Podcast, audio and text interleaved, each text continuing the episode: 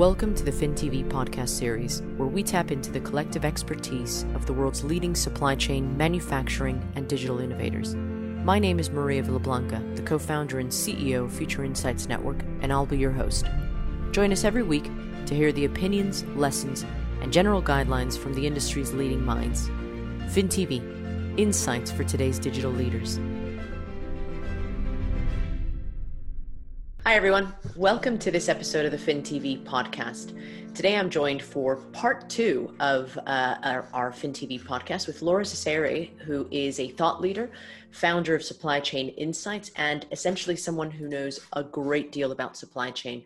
I was fascinated by a conversation that we had uh, and the research that you really did about uh, that you did about the supply chains to admire. I found it absolutely fantastic that there's nothing else like this. But I wanted to talk to you today about the supply chain profession, the supply chain leader. Uh, you know, it's it's not hyperbole uh, or to say that we're living in a very complex time. How do you think you've seen the supply chain profession evolve over time? It's a good question. Um, supply chain management, where we're looking at source, make, and deliver together, was defined in 1982. And I am an old gal, so I entered the workforce in 1978 in manufacturing. At that point in time, there were no supply chain organizations. People didn't use the term. In fact, logistics never really talked to manufacturing, and some of that hasn't changed. But, um, you know, supply chain is really three decades, three and a half decades old. So it's relatively new.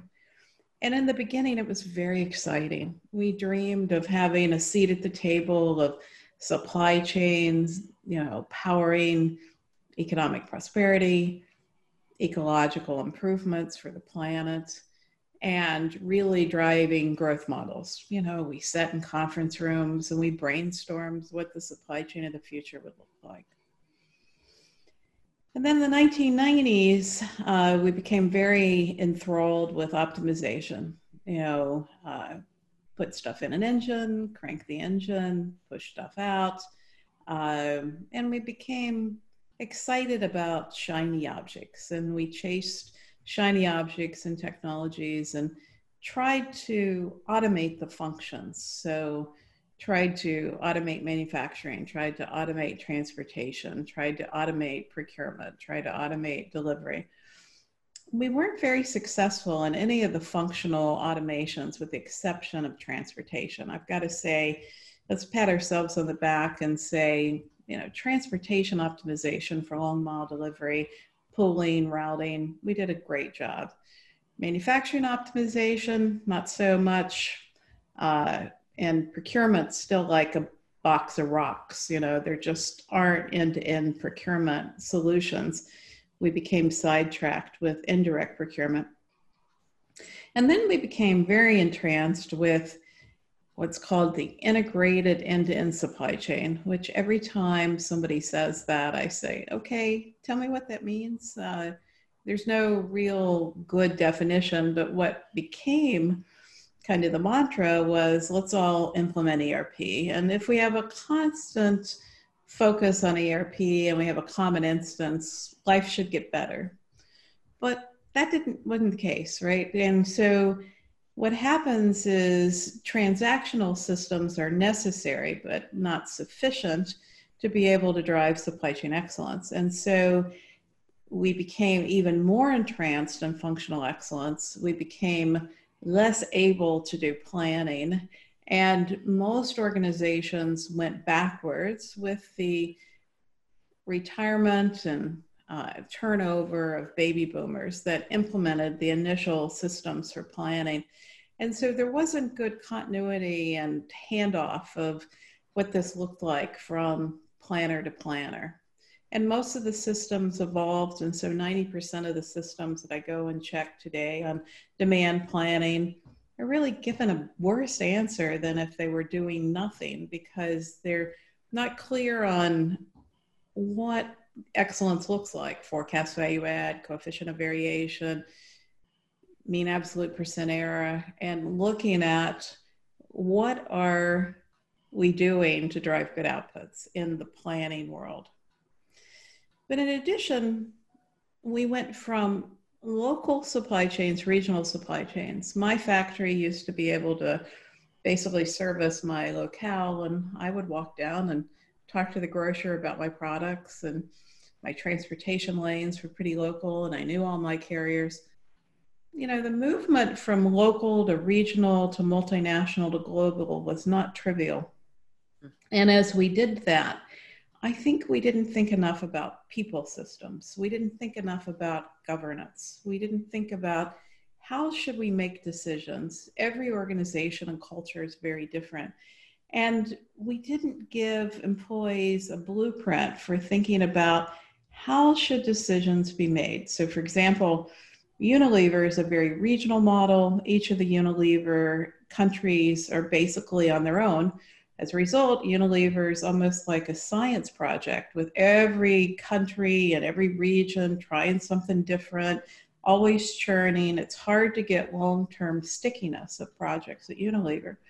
Johnson & Johnson is very controlled by finance, very regional, very local. And as a result, it's sort of like moving forward through mud because there's a lack of understanding of supply chain excellence past the transactional world company like Procter and Gamble, which is very mired in matrix organizations, looks at global planning and input for the regions. And I think they probably did the best job on governance. I actually had a friend by the name of Dick Clark who worked on this for six years. And I said to Dick, why does it take six years to define governance at Procter and Gamble? I mean, why is it so hard?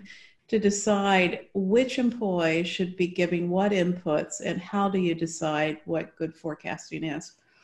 Dick's no longer with us, and I love Dick. He was just a great leader.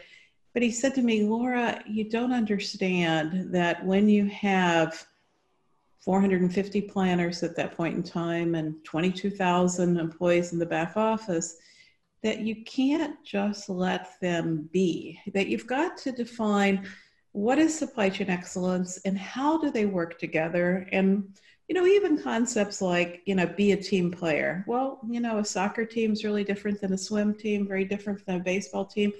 Define the principles in which we're going to work and the metrics and the reward system so that we are able to grow the right culture. You know i think how do, how do you I was going to say, sorry to interrupt you, but how do you do that when the grounds are shifting so much? Do you know what I mean? With complexity, with pandemics, with, uh, as you say, no blueprint really. Are, are we all just sort of making it up as we go along as best as we can? Is there a way out of this? Well, I think the pandemic and the shifting sands are an opportunity for leaders to get in there and do more of it, right? Because supply chain matters more. It's got the attention of the board. It you know is more malleable uh, people are more open to change.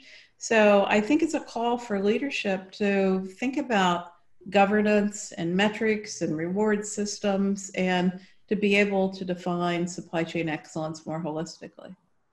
If companies get too reactive you know focused on day to day and focused on shiny objects they never get out of you know just this death spiral well, I think you're like like you said in the 90s, you know, focus on optimization and the integrated end-to-end supply chain, the shiny objects. Um, you know, you you talked before in our previous podcast about how you said 96% of supply chains are stuck, and then you've got other people saying that the majority of digital transformation projects fail. Do you think that leadership uh, is at the heart of it? People uh, is at the heart of this, or is it a technological failure? What what would you say is the reason for all of these problems or all of these opportunities. It just depends upon how you look at it, right? Yeah. Uh, I think the first thing is recognition of what is supply chain excellence. So when I say 96% of companies are stuck, they're stuck at the intersection of growth, operating margin, inventory turns, and return on invested capital. So I'm pushing a concept that says that companies need a balanced scorecard to drive higher levels of value as measured by public companies, market capitalization, or price to tangible book. Now, not everybody's going to agree with my definition, but What's clear to me from the research is that you need a balanced scorecard going over the functions, and you need to reward all employees on concepts that are cross functional, like total cost. Maybe you don't like operating margin, maybe you like gross margin, maybe you like EVA, maybe you like total cost. I really don't care, but it can't be manufacturing cost or transportation cost because functional cost throw the supply chain out of balance. And inventory matters. It's both a buffer and a waste. And so if you don't measure inventory turns, so let's say you hide it in the cash to cash metric, then you won't manage waste and you won't improve inventory as a buffer. So getting those cross functional metrics is extremely important. And being able to get out of these functional metrics like PPV or purchase price variance or OEE, which is about you know manufacturing efficiency or transportation costs. Those are functional metrics. You got to mm-hmm. really pull it up a level and define supply chain excellence. The other thing is lots of people are running around saying, let's all do a digital transformation like hair on fire. I'm like, what does digital mean? You know, I spent a year thinking about digital, and all of these consultants that talk to me about digital have such a bad definition. I define digital as rethinking the atoms and the electrons of the supply chain. Now, the atoms could be recycled material, could be 3D printing, could be do I need this product? Could it be a service, right? Rethinking product. Then you know the electrons are information and data. We are rich in data and poor on insights. And we haven't really architected data architectures to drive us insights but what i see most people doing in digital transformation is basically saying okay i've got a new way to fund yesterday's project so let's just make erp go faster let's just take our current processes and make them hands free but not really stepping back and saying, Am I doing the right thing? And what should the atoms of the supply chain be? Where should and what should I deliver to customers? And what are the electrons? How do I flow data? How do I answer the questions I don't know to ask? How do I design data architectures? And there's not enough of that thinking. I think we've got a lot of consultants that need to basically meet their goals of selling projects and that sends us down bad paths. Well, sell, selling the hype, right? Selling the right. hype and the you know the, the buzzwords. Um, let's talk about. I mean, you talk about the atoms and electrons. Let's talk about maybe the genetic makeup of a supply chain leader. What what are the key attributes you think that you found in your in your insights and your research that make a, a good supply chain leader? It's a great question. Thank you for asking it, Maria. You know, I've I've worked with supply chain leaders for two decades, and this is actually the subject of my book that I'm writing. A, a great supply chain leader is naturally curious and humble mm-hmm. and a good listener. Contrast that with the very big egos, you know, I know the answer, uh, best practices are tradition, right? Very different. The best supply chain leader sees the supply chain as a malleable process to be able to drive signals outside in to better serve customers and is really good at influence management cross functional so that you know the f- friction between sales and marketing and new product launch is minimized and that cross functional processes are really fostered. The great supply chain leaders don't accept the status quo. They don't rest on their laurels. They don't brag. They seldom want to come to conferences and talk. The bad supply chain leaders, you know, just turn them on and man, they're everywhere at conferences. And, you know, they always know the best way and uh, you know they're not as open to diversity and i've done a lot of writing around diversity and you know when i was in the 1970s i was one of two women in my chemical engineering class and i remember when the professor held my paper from, you know, statics and dynamics over my head and said, you know, you made a D on this test and therefore you shouldn't be in engineering, women shouldn't be in engineering. We've come a long way. I mean, everyone gets a D in statics and dynamics every now and then. You know, I, I'm excited to see more women in supply chain. I'm disappointed to not see more diversity. Mm. So today, women are about 35% of supply chain, which we've come a long way from the 1% to 2%. But I go to a lot of women's events, and my fear is that it becomes self serving about women versus really driving diversity. I wrote a LinkedIn post that I saw it, we, yeah, which is why I asked this question. It was brilliant LinkedIn post uh, about hiring a musician.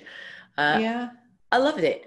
I mean, basically, what you're obviously you're going to tell us now, but what what I really liked about it was that uh, you know it's we're driven by I guess supply chain is dominated by white Caucasian men in a certain age, right? Uh, how are we going to meet the needs of this uh, this type, this age that we live in right now, this age of disruption, when everyone thinks the same way, right? And you suggest hire a musician. Maybe you can elaborate a little bit more on that. You know, I push the envelope a little bit in the writing on this because I start with hiring a musician and then I tell a story about how I've watched people make bad decisions. Mm-hmm. And I think we're in a little bit of a group think in supply chain, and it's driven by men who are Caucasian, who are in their mid 40s and 50s, who congregate at golf clubs, get the pats on the back by the consultants, and really have the self perpetuating myth that they're doing great things. Mm-hmm. Now, a musician understands that we don't need to integrate, we need to harmonize, synchronize, and orchestrate. And you don't have to tell a musician the definition of those terms. They understand tempo, they understand rhythms. Supply chain's all about managing tempo and rhythms. And when you're really good at supply chain, you're managing those rhythms in the market dynamic, and the market dynamic changes. And so instead of becoming reactive, just change the tempo. And instead of looking at master data and saying it's dirty, you say it's disparate, let's orchestrate it. And instead of looking at market issues, you say, how do I redesign the supply chain to be able to synchronize the signals to do better? So that was my article. I wrote another article that says that we have too much stale white bread in the supply chain. I don't know if you read that one. But it's mm-hmm. all about, you know, when you go to the grocery store, the most boring loaf of bread is white bread. And the worst is stale white bread. You know, it's not even good for stuffing for Christmas. But yet, in supply chain, we have a lot of stale thinking and we have a lot of groupthink driven by people that have been in the job a long time that have this privilege of being a senior white male and they believe they know the answer. And that belief is a barrier for them to really embrace diversity. And I wrote that article when I had gone to a women's conference. And the women's conference was about really stimulating opportunities for women. And I looked around the room and there were no women of color. Hmm. And there was no focus on how do we create diverse thinking how do we create better outcomes and i'm not interested in women for women i'm interested in diversity to drive outcomes and i'm interested in workplaces that really are enjoyable to work principle based leadership. And so i think one of the mistakes that many women make is signing up to be in kind of this group think like you know they're white male caucasians of you know insular thinking versus being open to outcomes and diverse thinking And so that's why I write those articles in LinkedIn, just kind of stimulate some thinking. And, and, do you think? I mean, we talked about this as well before. Despite the you know terrible pandemic situation that we're currently living in right now, and how difficult it's been, and all the negatives it brings, it's also brought some opportunities. The opportunities maybe to redesign the supply chain, to look at more sustainable business models, maybe look at the teams as well, the the way that uh, uh, supply chain teams are built.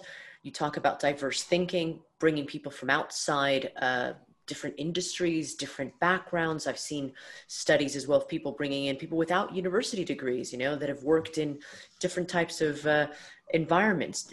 Do you think that, again, taking all the negative that COVID has brought us, that it also has brings us an opportunity here to do the to, some big changes in the industry?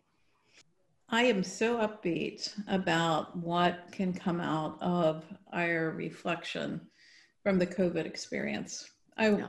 I did an interview with 35 supply chain leaders, and one of them, a man who I dearly love, says, It has been a great equalizer for teams around the world because previously we'd, we would have people in corporate office in a conference room and we would yeah. have five or six people on the phone but we really didn't listen to the people on the phone the people in the regions because the people in the conference room had the airtime we could see them but Zoom or Teams or whatever you're using is a great equalizer that everybody turns on their camera and we're all equals. And, you know, it's a different di- dimension in uh, teamwork. Now, one of the gaps that I find is it's very hard to brainstorm. It's very hard to have hmm. those whiteboard sessions, but it's been a great equalizer.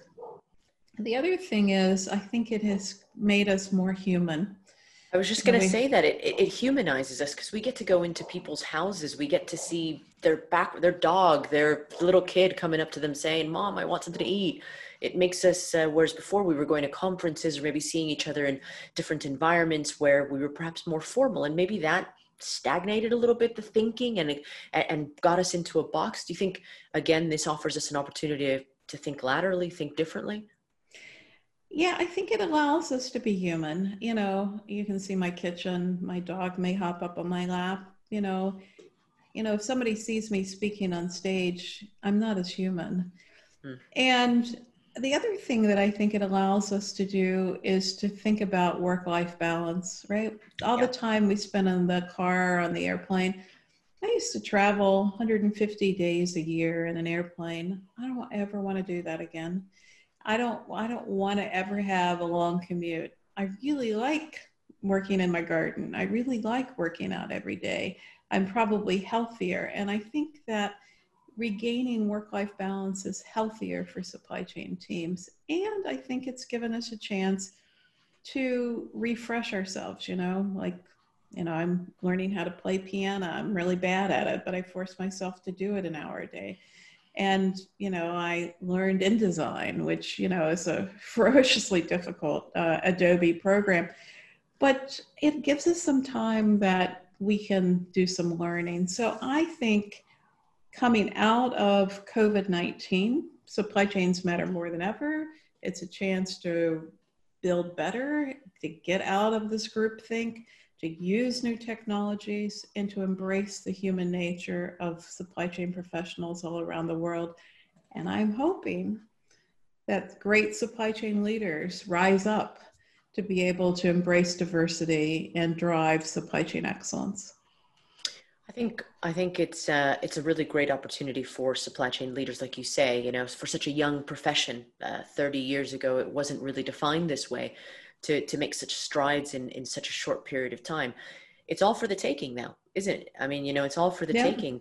People yeah. are talking about supply chain that perhaps didn't know what supply chain was back in the day. I mean part of what was in your article and, I, and i've said this before as well when i was in high school it's not like supply chain was even a profession that one was given uh, as an option. Your counselor didn't say especially to women uh, you should go into supply chain. So we've got a bit of an opportunity here to perhaps attract different types of people with different thinking into the fold and that should hopefully uh, bring uh, different ideas Lora, thank you so much for participating and for sharing your thoughts with us. And I'm excited too about what the profession's going to bring. So thank you so much for being here. Thank you. And if anybody wants to have dialogue, look me up on LinkedIn. I answer all questions. Thank you, Maria. Have a good day. Thank you so much. Thank you. Bye bye.